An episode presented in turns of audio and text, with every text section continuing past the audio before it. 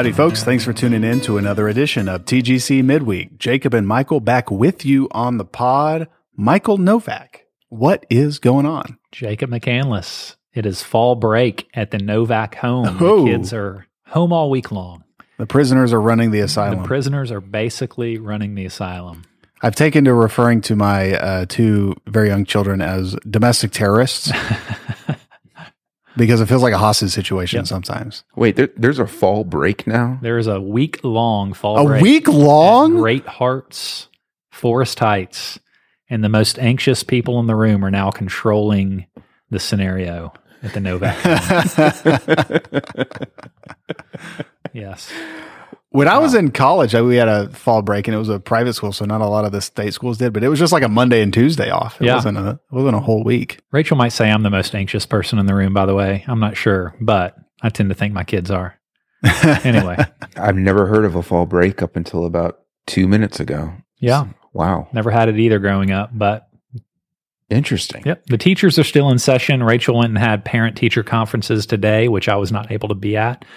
Um, and so they're still engaged And I'm sure you were really work. looking for time in your schedule well. to well, she came back and they were so encouraging. She said, "I, I wish you could have been there to Oh, hear." That's good. Mm. So that was positive. Great. Yeah. Very good. Well, gentlemen, question of the week this week. I think this will be fun. It's kind of interesting.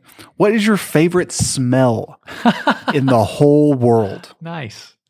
I will tell you mine. Wow. I've it's got a little bit n- kind of nebulous, but Hmm. if you think the first real cold snap of the year, Yep. like not the little cool down we've had earlier this week, but like the first time, maybe late November into December when it drops down uh, at night, like g- good into like the lower 40s and it gets good and chilly Mm-hmm. overnight, South Texas chilly. And you walk outside the next morning, it's still kind of dark and you, you can smell, mm-hmm. I don't know what that smell is. It's just like crisp. It's mm. even though there's, even though nothing has been burning, somehow you smell the remnants of a campfire, even though there's not been one within miles. Mm. But there is a, there is a winter, cold winter day smell that is intoxicating. Yeah. Mm. I like it. It is good. You Who's know, next? I, I've got I've got three in mind. I love what you're talking about. Yeah. And I'll be quick though. Um, first, fresh cut grass. Mm, classic. Love fresh Yeah. cut grass. Yeah. If there was a candle, fresh cut grass, I'd buy it. Uh, sunscreen.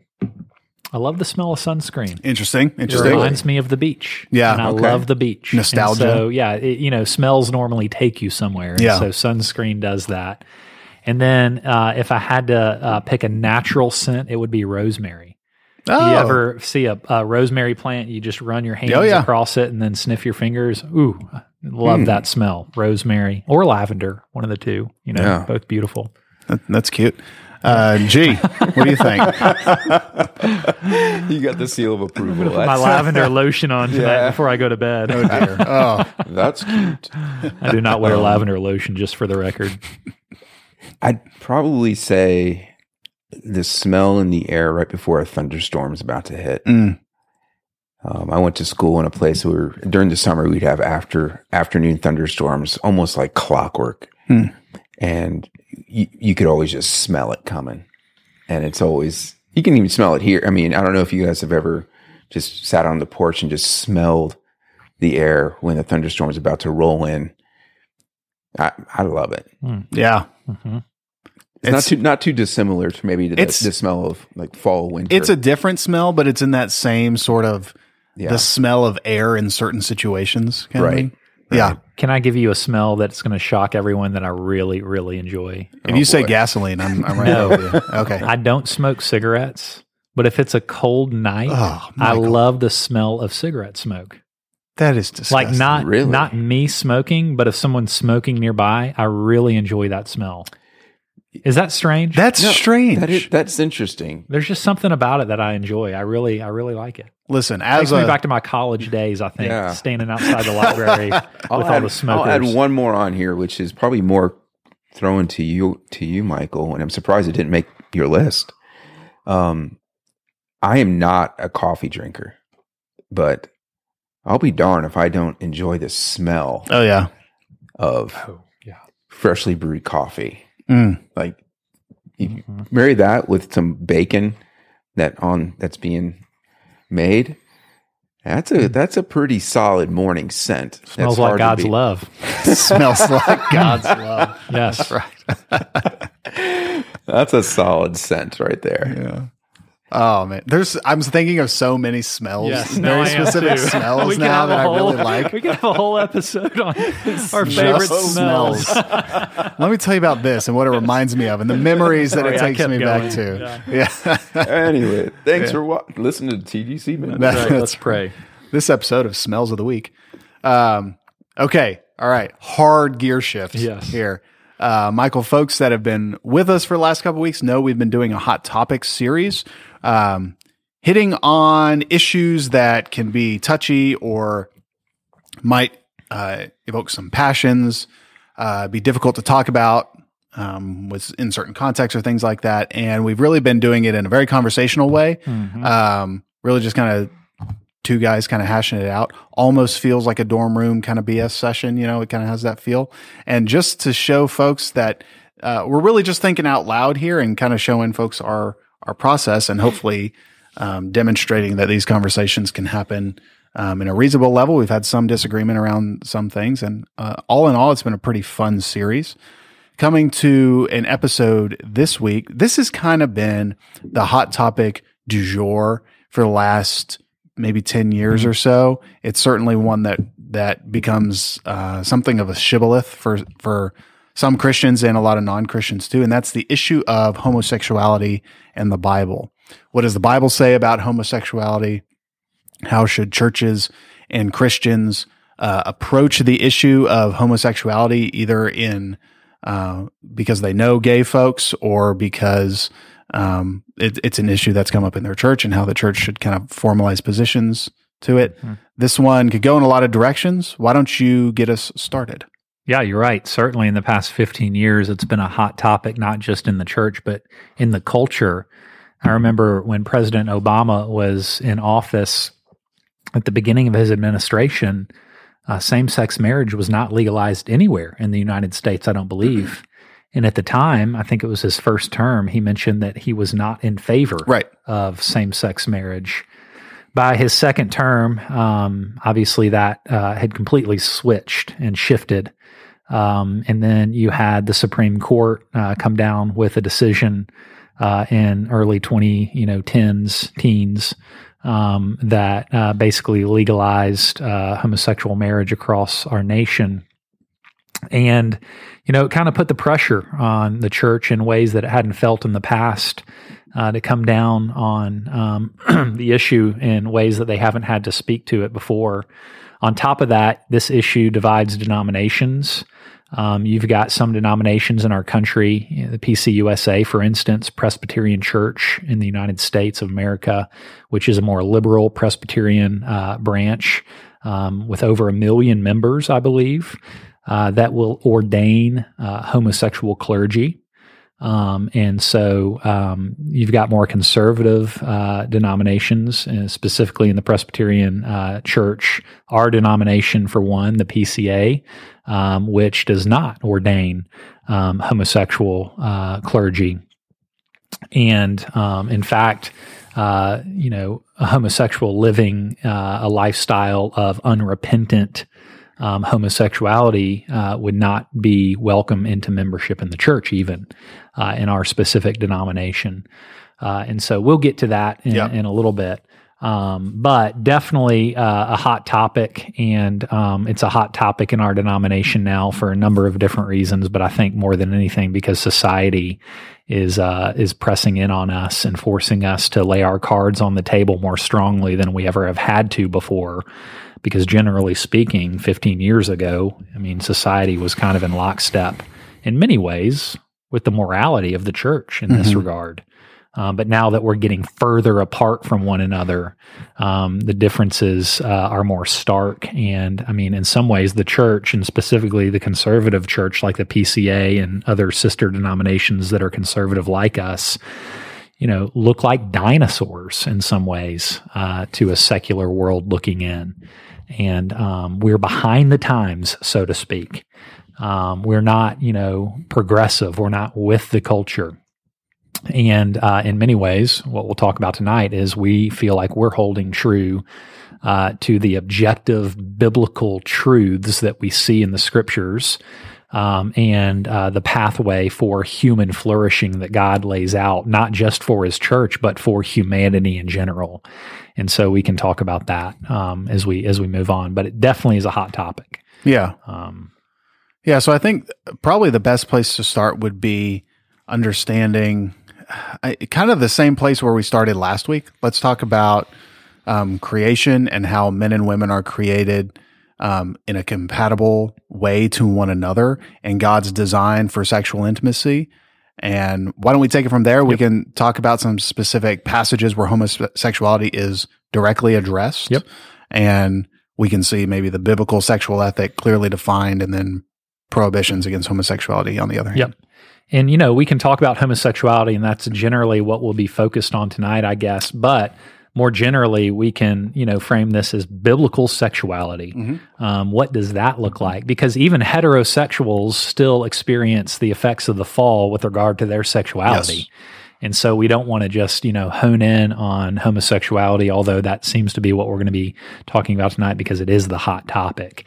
But don't want to um, let heterosexual sin um, also just kind of fall by the wayside right. here. Um, but let's let's start with creation. I love what you said. Creation. Um, how how's all this begin? Because I mean, you've got to root our sexuality in creation. And if it wasn't rooted in creation, then you might have the argument that it could blow with the cultural winds. Yeah. Um, but because uh, the Lord established our sexuality before the fall in Genesis chapters 1 and 2, before the effects of sin took place, we have some objective foundation to ground our sexuality. And the place that you'd start, just like you'd start many places, Genesis chapter 1, verse 26, it says, God said, Let us make man in our image according to our likeness they will rule the fish of the sea, the birds of the sky, the livestock, the whole earth, and the creatures that crawl on the earth. So God created man in his own image. He created him in the image of God. He created them male and female. So you've got two distinctive uh, genders there. And then he blessed them and said to them, Be fruitful, multiply, fill the earth, and subdue it. And so, right off the bat, you've got male, female, and even physiologically, um, you know, those two genders, those two sexes are needed in order to accomplish this cultural mandate that God gives his creatures to be fruitful, to multiply, and to subdue the earth. I mean, it almost goes without saying, almost too simplistic, that if you didn't have male and female, there's no way that you could be fruitful and multiply mm-hmm. and fill the earth. There would be no procreation. Um, and so you see in Genesis chapter one, the very beginnings um, of uh, human sexuality at play. And then in Genesis chapter two, um, you see that Adam is given Eve. And in Genesis chapter 2, verse 24, uh, you read, A man shall leave his father and mother and hold fast to his wife, and they'll become one flesh. And both the man and his wife were naked, yet felt no shame. And so here you've got the first marriage uh, between a man and a woman. Um, man uh, was uh, wed to woman so that they could have uh, not just emotional and relational intimacy, but also sexual intimacy. And so they could get about uh, multiplying and filling the earth and being fruitful. And so this all happened before the fall in Genesis chapter 3. And it's what we go back to to say this is how humanity flourishes um, with uh, relationship, sexual relationship between a man and a woman, um, between a husband and a wife, in a covenantal relationship that we know as marriage, where they make promises to one another. And so that is the foundation for uh, human sexuality um, that we see in the scriptures. Now, of course, you know, Genesis chapter three comes along, sin enters the world. And we'll talk about this, but um, the greater the gift, the more Satan wants to attack and destroy that good gift and malign it and vandalize it and turn it against God's people. And you could make the argument that sex is one of the best gifts that God has given to humanity. um, not only in terms of relational connection between husband and wife, um, but also uh, for pleasure between husband and wife, uh, for procreation uh, uh, and filling the world with his image. And so, because it's so powerful, uh, it should not surprise us that Satan comes along and tries to twist this good gift mm-hmm. in really significant, profound ways, which we see not just in homosexual relationships, but also in the way that our heterosexual, heterosexual um, heterosexual tendencies can also uh, be uh, be prone to uh, to sin and, and, dysfunction as well. Mm-hmm. So after uh, man and woman are created in this way, after the fall happens, not only are not only is the the just general relationship between husband and wife um, it struggles after the fall. We talked about that in other contexts as well. Like there's there's relational heartache there. Um, but also the sexual intimacy is broken in some way as well. And as you read Genesis, you you really start to see the fruits of this um, later on when you read about Lamech having multiple wives. Mm-hmm. Um, a lot of comment, not a lot. I don't read that much, but some commentators that I've read would point to this being sort of the f- the first, or at least a novel um, introduction of polygamy in the biblical record because Lamech is sort of um, he's written about in Genesis as sort of a renowned um, tyrant kind of figure, very sinful and um, hedonistic, and it mentions him specifically having multiple wives, um, taking multiple wives. So this just goes to sh- just gets directly to your point is even the heterosexual uh, attraction between man and woman is affected by the fall. So yep. human sexuality, um, whether we want to talk about homosexuality as um, a consequence of the, the, broken sexuality that happens as, as a result of the fall, but even man towards woman attraction is uh, mm-hmm. not as it should be. Sure. Yep.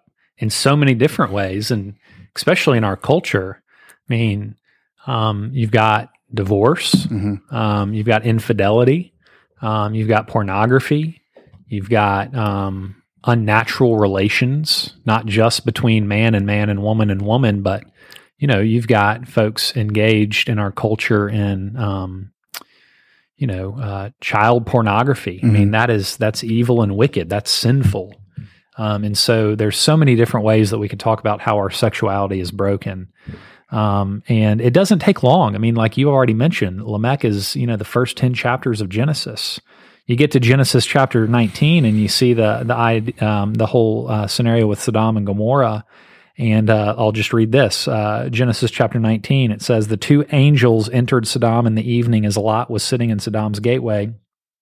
When Lot saw them, he got up to meet them. He bowed with his face to the ground and said, My lords, turn aside to your servant's house, wash your feet, and spend the night. Then you can get up early and go on your way. No, they said, we would rather spend the night in the square. Now, that would have been normal. In, in a place of peace and prosperity and shalom, you should have been able to spend the night in the town square. But Lot knew that this was not a place where you could do that mm. in safety. And so he urged them so strongly that they followed him and went into his house. He prepared a feast and baked unleavened bread for them, and they ate. And here's what Lot knew that they did not, while they could not sleep in the town square. Before they went to bed, the men of the city of Sodom, both young and old, the whole population surrounded the house.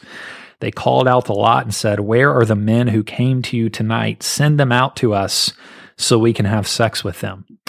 Um, and so uh, you've got this this idea of just uh, gross depravity um, in Leviticus chapter 19, which actually brings upon the Lord's judgment and destruction mm-hmm, of mm-hmm. the entire city.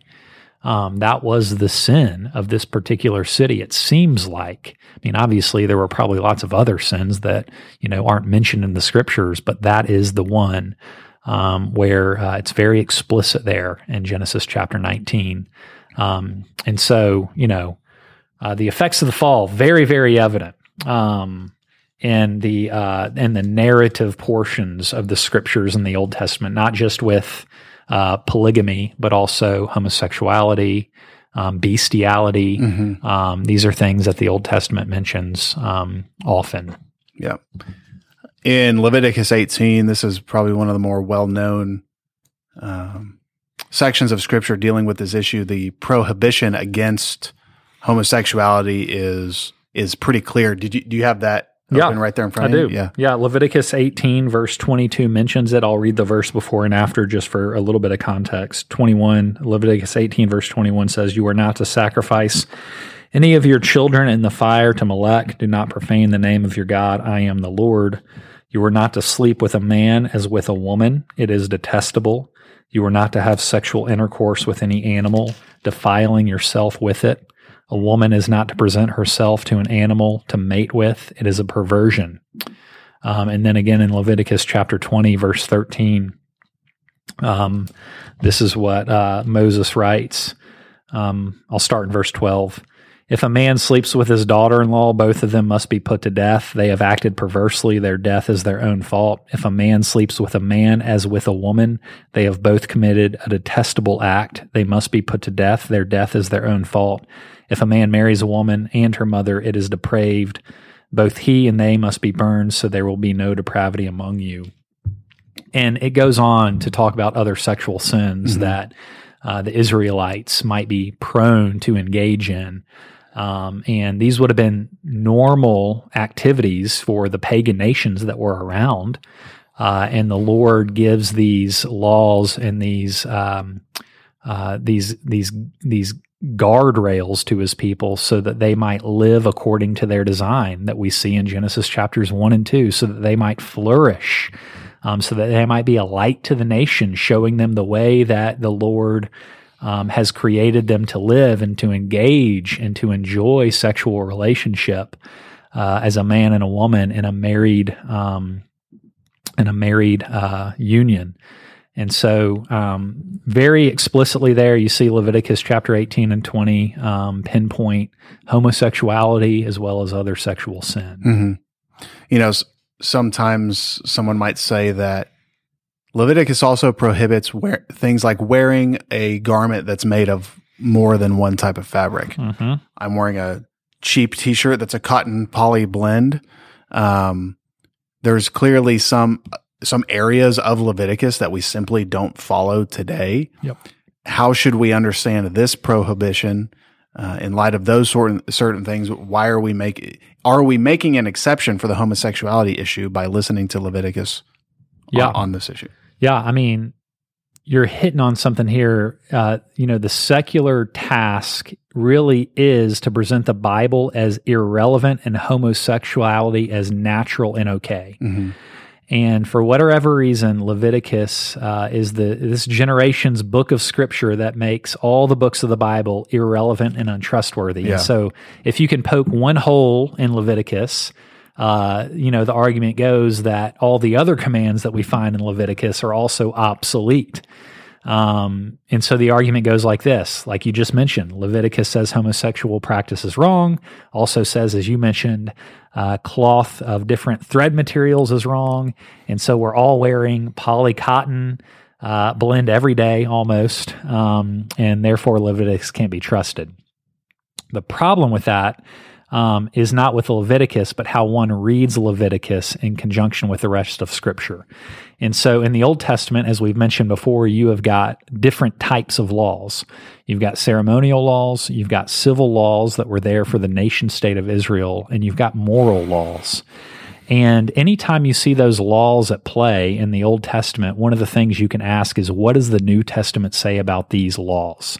And so, with the ceremonial law, for instance, the sacrificial system, well, Hebrews, the book of Hebrews in the New Testament, very clearly puts the sacrificial system to bed, uh, saying that we have a once and for all sacrifice in Christ Jesus who died upon the cross for our sins. And so, we don't need the sacrificial system anymore. And so, anytime you read about the sacrificial system in the Old Testament, you should be thinking about Jesus and how he's done it all for us, and we don't need to be slaughtering animals anymore for atonement. When it comes to civil laws, um, you know, Israel was a nation state. and uh, it was a theocracy, and so they had laws that governed their uh, their their civil um, society. Uh, and I mean, you even see like public health laws uh, um, where you know folks that had mold in their homes or that were sick with certain diseases had to stay inside for you know public health reasons, which is an interesting conversation to have today Yeah. uh, with COVID. We won't go there though, um, but the original public health uh, laws can be found in the Old Testament. But anytime you see and are wondering, is this a civil law? Well, if you don't see it mentioned in the New Testament, um, after you know the nation state of Israel had become extinct, then you can pretty much uh, you know conclude that you know that was a civil law if you only read about it in the Old Testament and the New Testament never mentions it. Now, when it comes to the moral law, which is summarized for us in the Ten Commandments, but you also get pepperings of the moral law throughout, um, you know, the rest of the Old Testament laws, some, you know, 650 plus laws that we read about in the Old Testament. The way you can know it's a moral law that still stands today, it almost feels a little bit too easy uh, to say this, is that it will be mentioned in the New Testament. And so, you know, a lot of folks will say that homosexuality is mentioned in Leviticus. You know, it's no longer relevant for us today. It's something that's outdated. You know, we wear cloth of, you know, blended bl- clothes of blended cloth now. And so uh, we should be able to engage in, in sexuality in different ways. The problem with that is Paul never mentions, uh, you know, the type of clothes that we wear in terms of blended, blended uh, cloth, but he does very much mention uh, sexuality in almost every one of his letters. And so you can conclude that since Paul mentions it, that it is still in effect for God's church today, um, still in effect for how we're supposed to live. And, and more than that, it's once again rooted in creation. So you would expect Paul to talk about it. Um, and you see uh, Paul talk about it in a number of different places Romans chapter 1, 1 Corinthians 6, 1 Timothy 1 um, among other places, and, and we can go there and read those passages if if it would be helpful for sure. Um, but this is where um, Paul picks back up. Yeah. I, I, I want to say say what you said about um, kind of a, a rule of you know something is a moral law when it's repeated or referenced again in the the New Testament.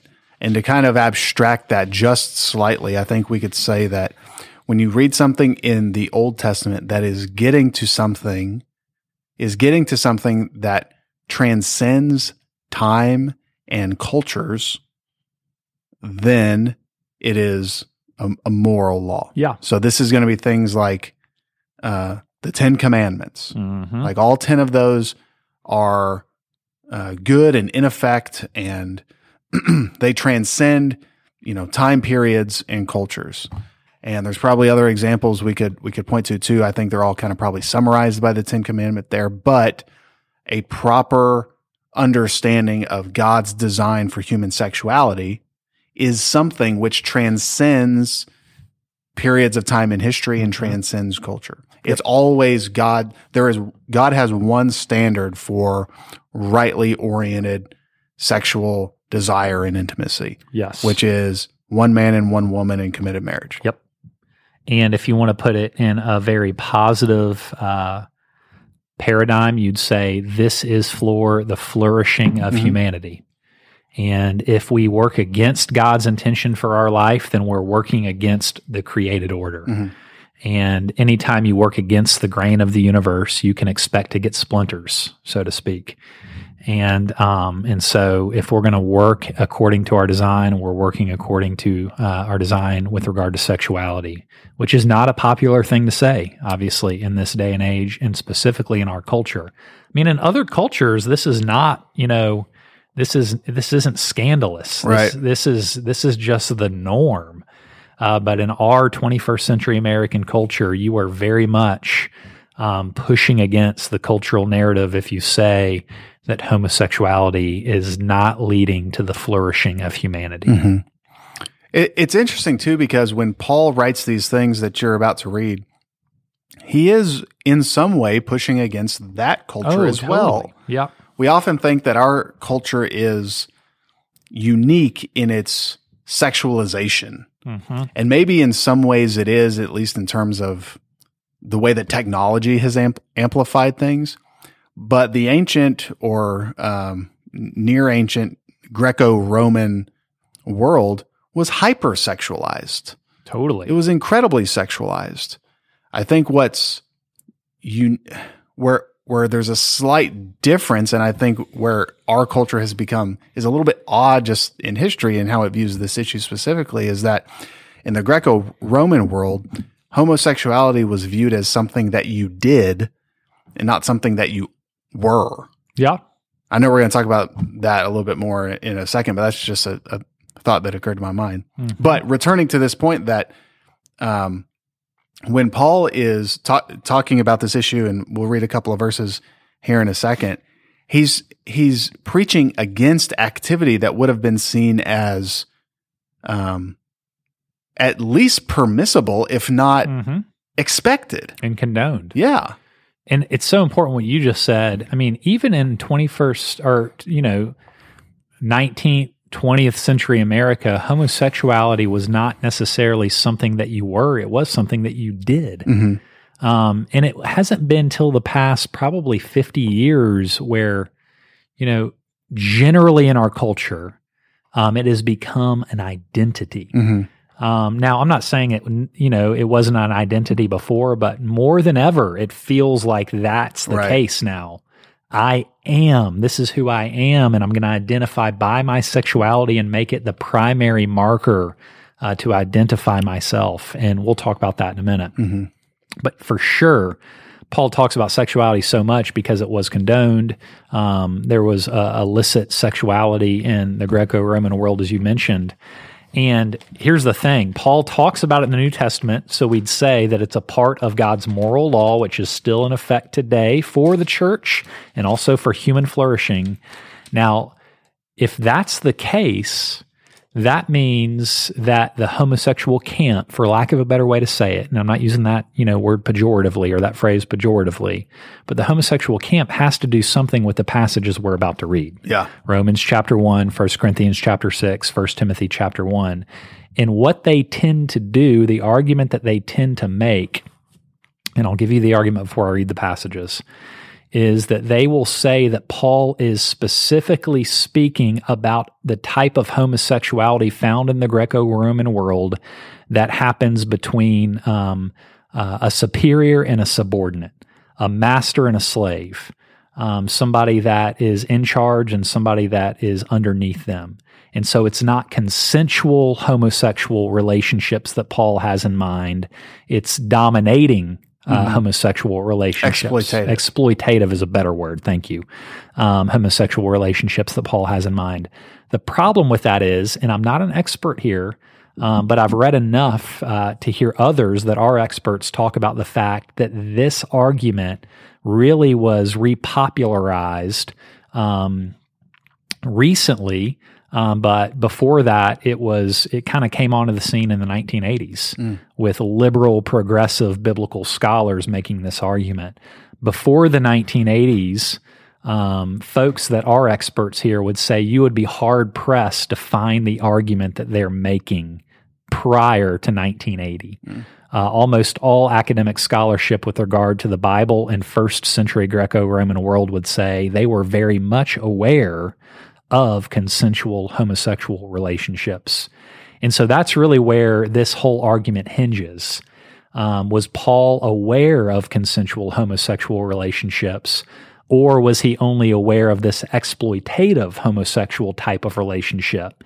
And that really does color how you read Romans chapter 1, 1 Corinthians 6, 1 Timothy 1, because if he's talking about exploitative relationships, then of course he's saying those are wrong, but consensual homosexual relationships are not. Mm. But if you make the argument, which folks have made through the centuries that Paul was very much aware of consensual homosexual relationships, then you read Romans chapter 1, 1 Corinthians chapter 6, and 1 Timothy uh, chapter 1 um, about him speaking to those consensual relationships.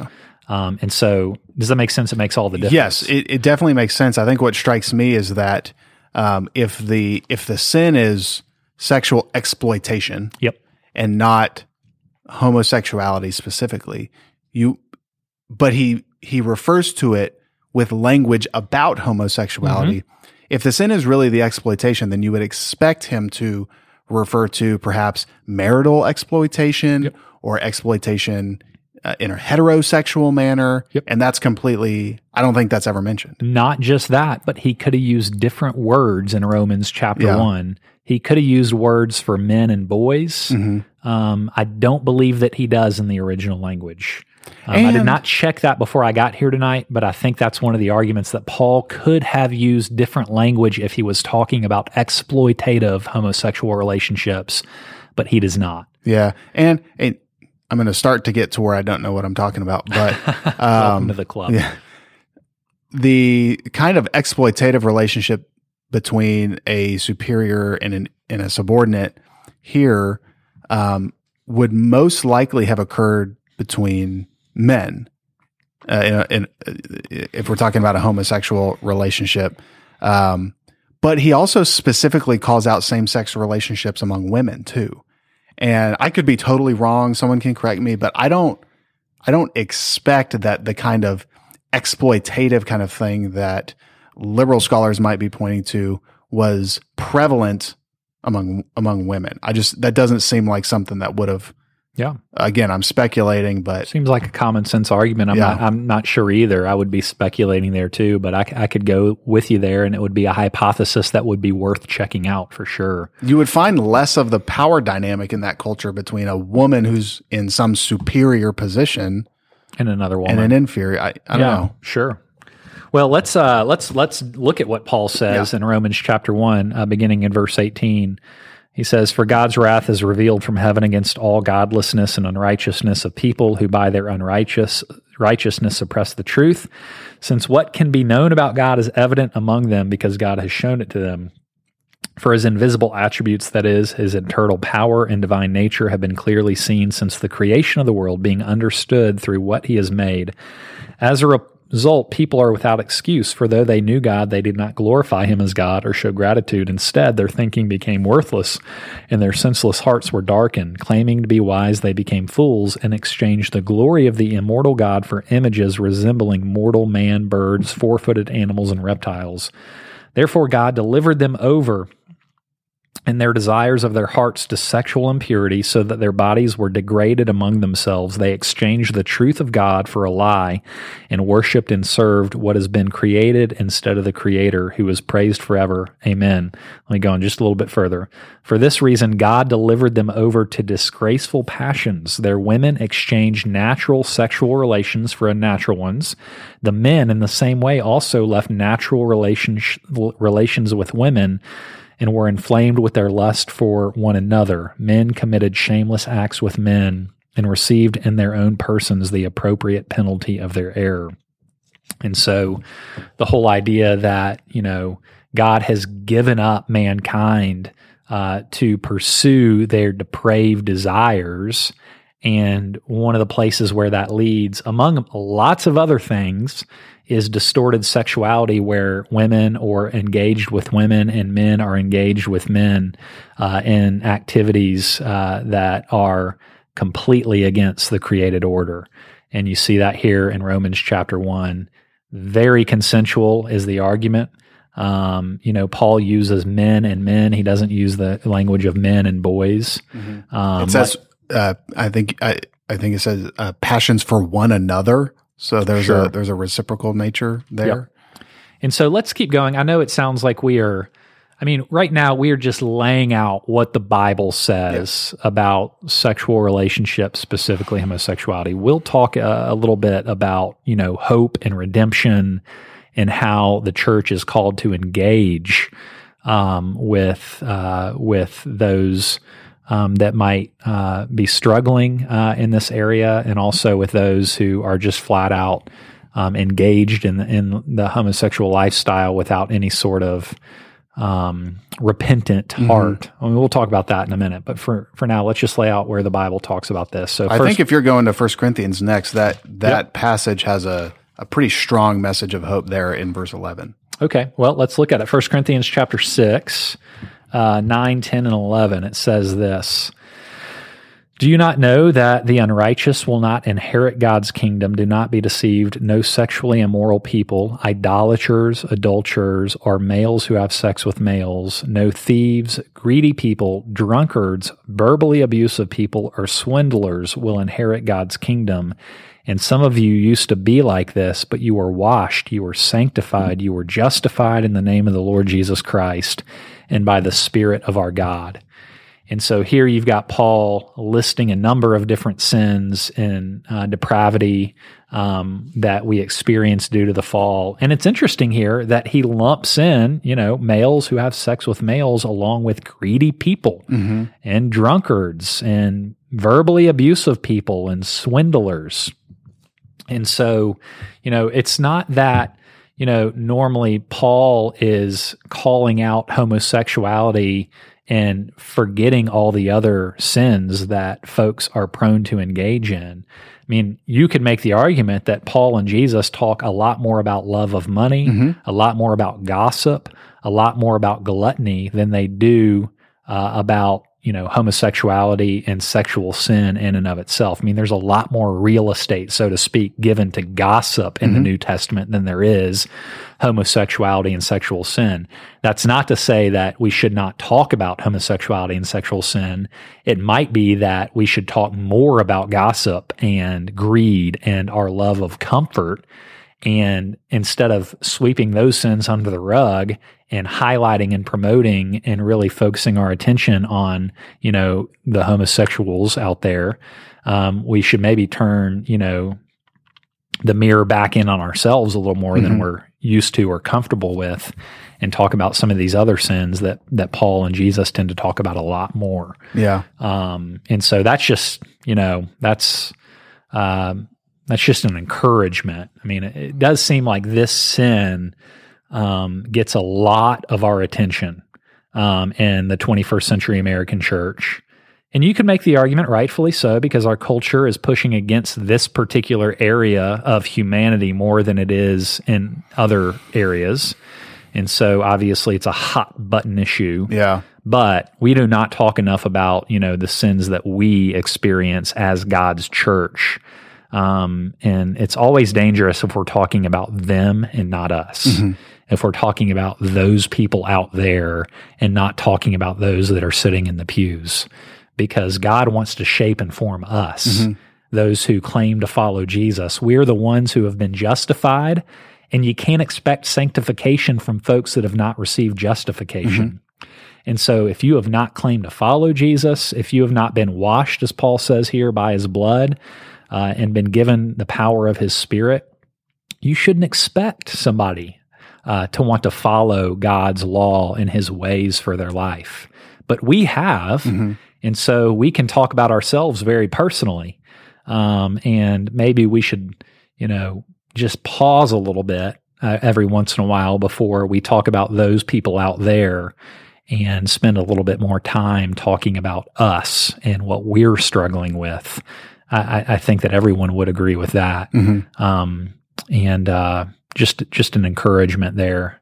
Um, what I think is interesting about the passage you just read is Paul provides this list of sin, including men who practice homosexuality. And in verse 11, talking to a Christian church, he says, And such were some of you, mm-hmm.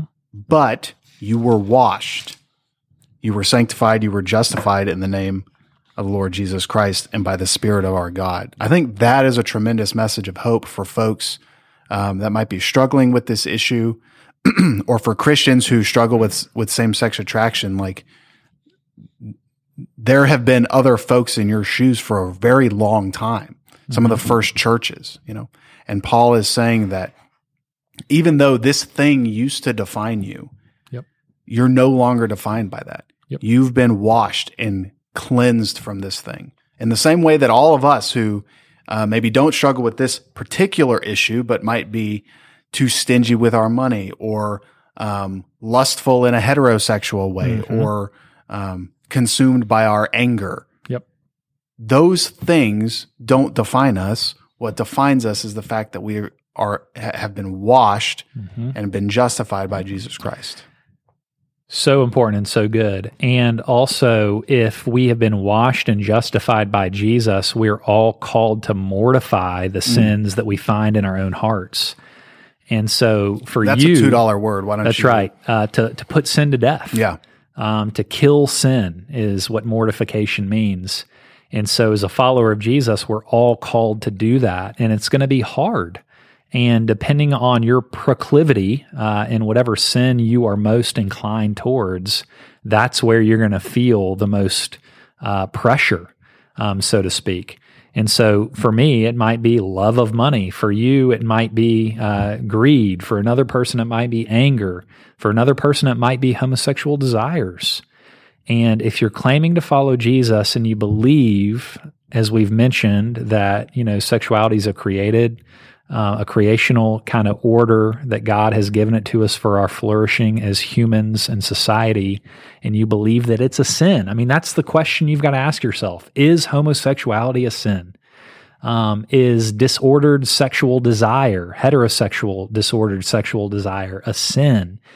And if you say that it is, then that's something that needs to be put to death, not celebrated. hmm It's something that we need to look at and say that no longer defines me as a follower of Jesus. Instead, I'm defined by being in Christ. And, you know, it's going to be hard.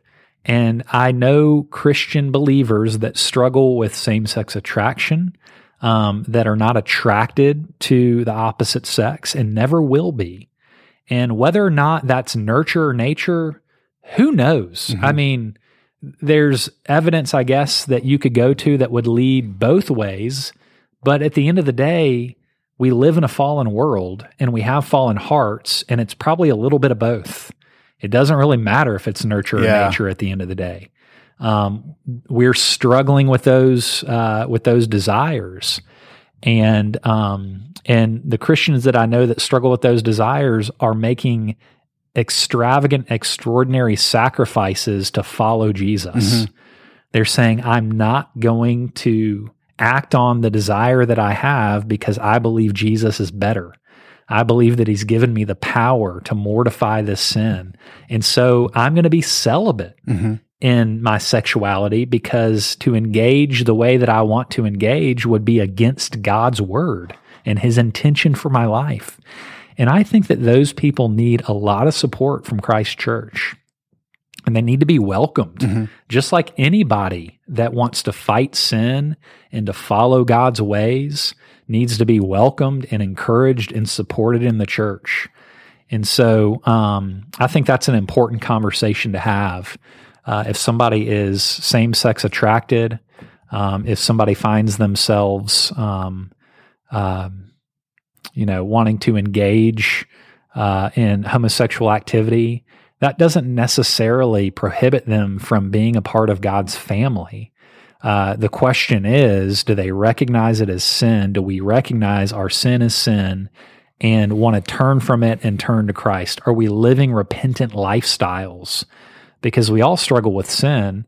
And the thing that, that would keep you from being a member of the church is looking at sin and saying, I don't think there's a problem with that. And I love it. Right. And so if somebody came and said, I'm greedy and I don't really care, I'm going to continue to live in my greed, we'd say, you can't be a member of the church because you mm-hmm. don't recognize your desperate need in this area. Just like somebody that struggles with homosexuality, if they recognize their desperate need for Jesus, we would say, Come on, brother or mm-hmm. sister. Um, you know, Jesus loves you, and we're going to try to help you this side of glory uh, to live for Him and to fight against your sinful inclinations, just like we do. Right. Um, Here's what I'll say on, on that issue. You brought up the nature versus nurture thing, and I, I, uh, I don't want to spend too much time being in violent agreement with you, but um, Violent agreement. Violent okay, well, agreement. That's good. Um, but I, I just want to add this one point. You know, the world, uh, the sort secular uh, folks, secular arguments come in and say that we'll try to make the case that homosexuality is um, natural or naturally occurring. Um, there's certain study, studies that uh, might lend themselves to that way. They might find other examples in the animal kingdom of homosexuality, all to support the point that it is a naturally occurring desire, as though that would prove the point that it is a morally good thing. The fact that something is a naturally occurring desire, even if you have no control over it, that does not make something good. So I think Christian, I think Christians for a long time have not wanted to cede ground on this nature versus nurture thing, but I don't see any like. I'll concede that argument all day, even though I don't think it, it's 100% true, but I'll concede that argument all day. It doesn't matter if something is natural to you. That does not make it. There's so many things that are natural to me as a human being mm-hmm. that we would never say are morally acceptable. But for some reason, the world wants to take this, this one particular issue and say, just because someone desires it, it's therefore good. Yep. So I think we have to stand firm on the the biblical design here and say no, there is a standard of of good when it comes to to properly oriented sexuality and uh, following your desires simply because your desires are is not it. Yep. I also want to uh, be in agreement with you on the issue of um, same sex attracted Christians. I think uh, you're absolutely right. Folks who have recognized that as sin and are uh, living a life of of celibacy, basically recognizing that they'll never have an intimate relationship um, because they recognize that God's plan for for human sexuality is is better than their fallen desires. That's uh like we can kind of sit here and talk about that, but for a person sitting in that position, that is a monumental struggle, I think. And so mm-hmm. definitely agree with you on that point that the, the church should come up alongside those folks and support them in, in their own quest to mortify sin. Um, even as we're all undergoing that for our own certain things. But I do think that's mm-hmm. a, that's a particularly tough position to be in. Yeah. You know, the other thing I'll mention, piggybacking off what you're saying, is a lot of times with um, Christians that I know that are struggling with homosexual desires, same sex attraction. Um, the thing that I do get a little discouraged by is the lack of hope for that specific sin issue. And I realize, I mean, I've ne- this is not something that I personally struggle with, so I'm speaking a little bit um, out of step here in some ways, maybe um, because I've never experienced it. But for any sin, I think you could make the objective argument that the gospel offers hope for victory, uh, for growth, for progressive sanctification, for um, tastes of flourishing. And I'm not saying that, you know, if, if you don't ever move beyond same sex attraction and get married to a man or a woman of the opposite sex, then, you know, you're living a life of defeat. That's not what I'm saying. But I would like us to talk a little bit more about the potential mm-hmm. for gospel victory over sin. And a lot of times when I hear same sex attracted Christians talk, there's just a lack of any sort of gospel hope in their vocabulary and the way they articulate their sin pattern that, you know, doesn't bother me. I don't want to say that because it sounds like, you know, it's pejorative, but I just like to hear more of, sure. you know, is the gospel powerful enough? And we, I think we believe that it is to help us move past even our sexual uh, depraved mm-hmm. desires. Mm-hmm. And it seems like we tend to promote our sexual depraved desires higher and more powerful than our other depraved desires. Yeah. I don't know if the Bible has that category. Mm-hmm. So um, that's one thing. I, I just, I'd love to hear us talk more about gospel hope in all of our sin.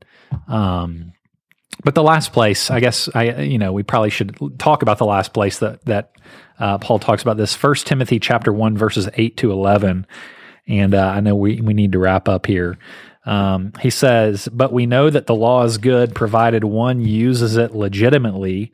We know that the law is not meant for a righteous person, but for the lawless and rebellious, for the ungodly and sinful, for the unholy and irreverent, for those who kill their fathers and mothers, for murderers for the sexually immoral and homosexuals, for slave traders, liars, perjurers, and for whatever else is contrary to the sound teaching that conforms to the gospel concerning the glory of the blessed God, which was entrusted to me.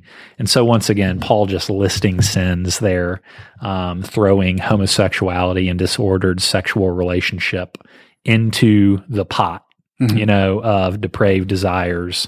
Um, and so it really does hinge on the fact do you believe that disordered sexual desires are sinful or not? And if you believe they're sinful, uh, and you believe that the Lord has uh, something um, different intended for your life, then it make then you've got to say, I'm I'm looking to confess and repent and live a life of confession and repentance in that specific area. Yeah. Why do you think this particular issue, more than any other sin, has become such a uh, hot topic, uh, not only between the culture and the church, but a sort of shibboleth for certain denominations or, or just it, it, it, in some ways it becomes the marker of like, are you conservative or are you liberal? More than any other things, which is, it's, and it's very oddly specific. So why do you think everyone, it seems like, is focused on this issue very specifically? Well, I think you touched on it before we, uh, you know, got on air, so to speak. I guess um, where you said, you know, it's just this is this is low hanging fruit. Mm-hmm. It's easy to see, um, and so uh, it's very easy to take sides on this specific issue. And I think there's some aspect of it too that I mentioned earlier. It's very easy to talk about them out there, yeah, and uh, and not us in here. And anytime you spend more time talking about them that aren't in the room, yeah, um, it's you know, I heard somebody say this today. Um, the easiest way to raise money for a ministry is to have an enemy. Mm. You know, I mean, it's it's it happens not just in ministry but everywhere. Yeah. It happens in politics. You want to run for office? What do you need? Well, you don't need a great platform where you're going to basically put forth a positive agenda. Yeah, you gotta You need to have somebody that you're fighting. Yeah. And this is just an easy fight for the Christian church. Um, and so, you know, we're fearful, and this is an easy way to direct our fear mm-hmm. to a specific sin. Um, and and I think that we might be losing some of the compassion, um, some of the um, gospel welcome um, and some of the gospel hope that we might be able to offer to folks uh, struggling with sexual um, uh, disordered sexual desires because we're so focused on you know forming this enemy and trying to fight against it. Yeah, I think too. This sin more than others is um, like you said. It's easy to to see. People kind of wear it on their sleeve, I guess you might say. Mm-hmm. Um, you know, I was we in the green room before this. I was joking, saying I could be a raging cocaine addict, and you would have no idea. But um, a little bit more difficult to uh, conceal a ongoing homosexual relationship, I guess. Yep. And so it's more than any other sin pattern. This is a this is something that defines a person. Mm-hmm. At least that's how our culture has kind of forced it. Um, and so I think that's where it's become kind of like a, if you're, the culture might say, if you as the church are teaching against homosexuality, then you're, te- then you are against me because mm-hmm. the, the homosexual person hears our teaching against it and, and hears that as something that is specifically against them because they identify, they understand themselves under the context of being gay. Yep. And I think that's where it's so it's it makes it so much more I don't want to say it makes it uh like worse than other sins because I don't necessarily think that's how the Bible would understand it, but it makes it a little bit different than other sins because it's it's not necessarily a practice that you can learn to stop doing or mm-hmm. something although i guess maybe you could but it's it's something that people view as an identity issue yes. and a very very personal issue but at the same time that's the exact kind of thing that the gospel is designed to um, like preach against, right? Or, or to, to provide some hope in light Sure. of like this thing used to define you, like that first Corinthians passage, Mhm. as were some of you.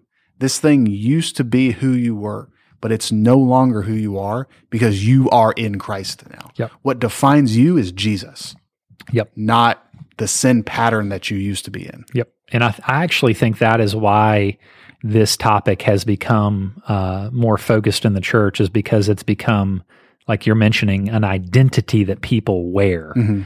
And, you know, I'm not wearing my identity as an angry Christian Right. or my identity as a Christian that drinks too much Uh-huh. or a Christian that, you know, you fill in the blank. I would also never ask to join the church and say, I am angry. I like my anger. I'm going to continue Yes. to be an angry Christian. we just talked about it. Um, but this this is this is an identity marker that folks will will bring to bear.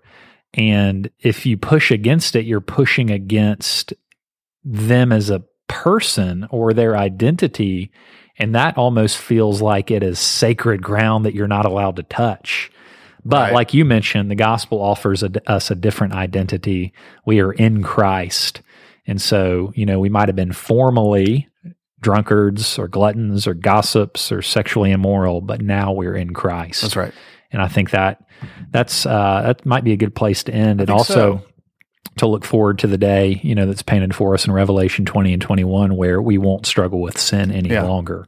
Whether it no matter you pick your sin, um, sin will be no more. And so that's where the Lord is leading us, and we can at least fight uh, to experience a little bit more of that freedom, truly, but not yet fully, until Jesus comes and makes all things new. That's right. I'm glad you said to end it there because I never really know where to end things. I just kind of, I kind of lean over to G's computer and see. I was like, oh, we've been going kind of long, so let's just wrap it up. So. I do think that's a good place to end. End with a message of hope. Uh, I think that's a good spot. Folks, hope you've enjoyed this edition of TGC Midweek. If you've got an idea for a future hot topic that you'd like us to cover, or if you've got a question of the week that you'd like us to tackle on a future episode of this podcast, please send that into questions at trinitygracesa.org. We'd love to feature you on a future episode of this show. Until next time, we'll see you later.